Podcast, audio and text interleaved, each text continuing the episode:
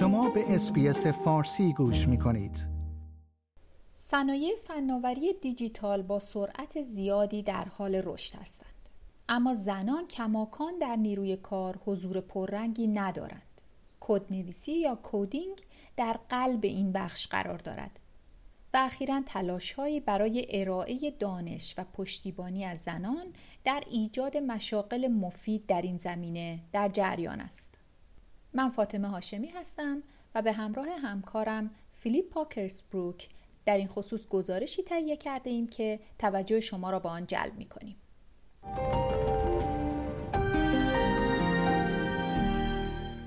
برای زنانی که توانایی و علاقه به کدنویسی دارند فرصتهای جدیدی در راه است الی واتسن مدیر عامل شرکت Code Like a Girl در این خصوص می‌گوید که ما دقیقا می‌دانیم که این بازار توسعه دهندگان وب است آنها می توانند قیمت خود را تعیین کنند زیرا شرکت ها به دنبال استعدادها هستند We know firsthand that the shortage out there it is you know, it really is a developer's market. They can name their price, name their flexibility that they need because companies are desperate for talent.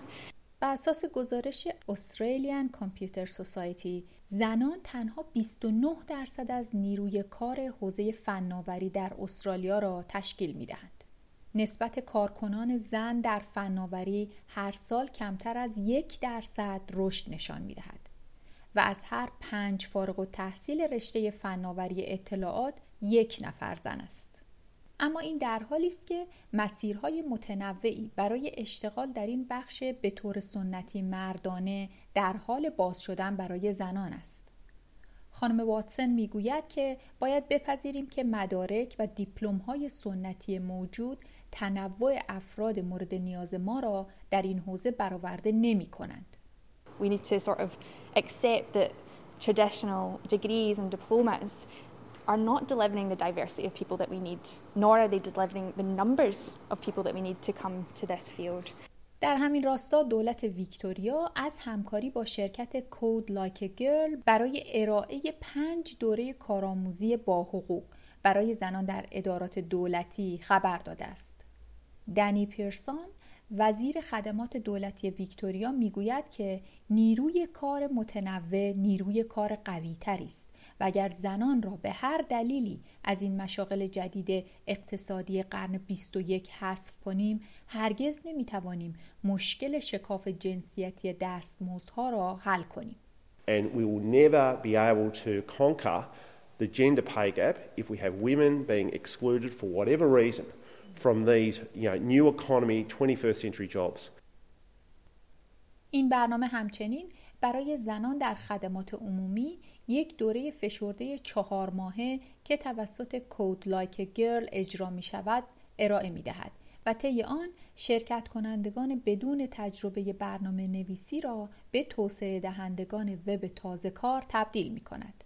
جین ویلو ماریو پس از نه سال دوری از محل کار و خانهداری و رسیدگی به امور بچه ها تلاش داشته تا با کار در یک شرکت فناوری پا به میدان بگذارد اما پیدا کردن کار اول بسیار مشکل بوده است So I started um, looking for work but just nothing comes up. Sometimes it's the, just the first opportunity is the hard part.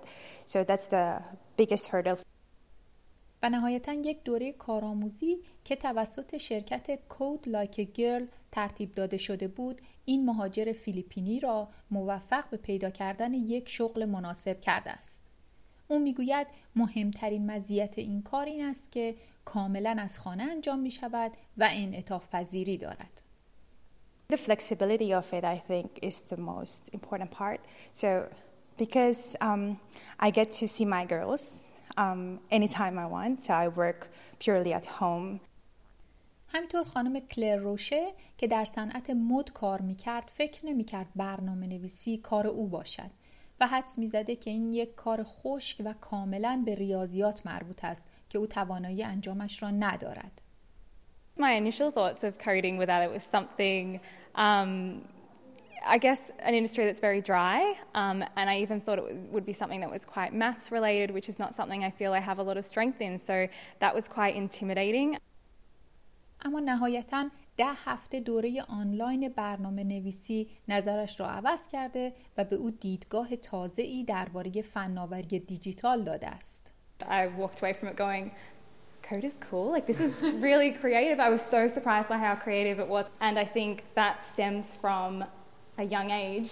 You know, where you, you figure out the things that you like and you don't like, and you just assume things because you see it in a certain way. خب است به یاد داشته باشیم که کنجکاوی برای یادگیری راه را برای شروع یک حرفه جدید هموار می کند.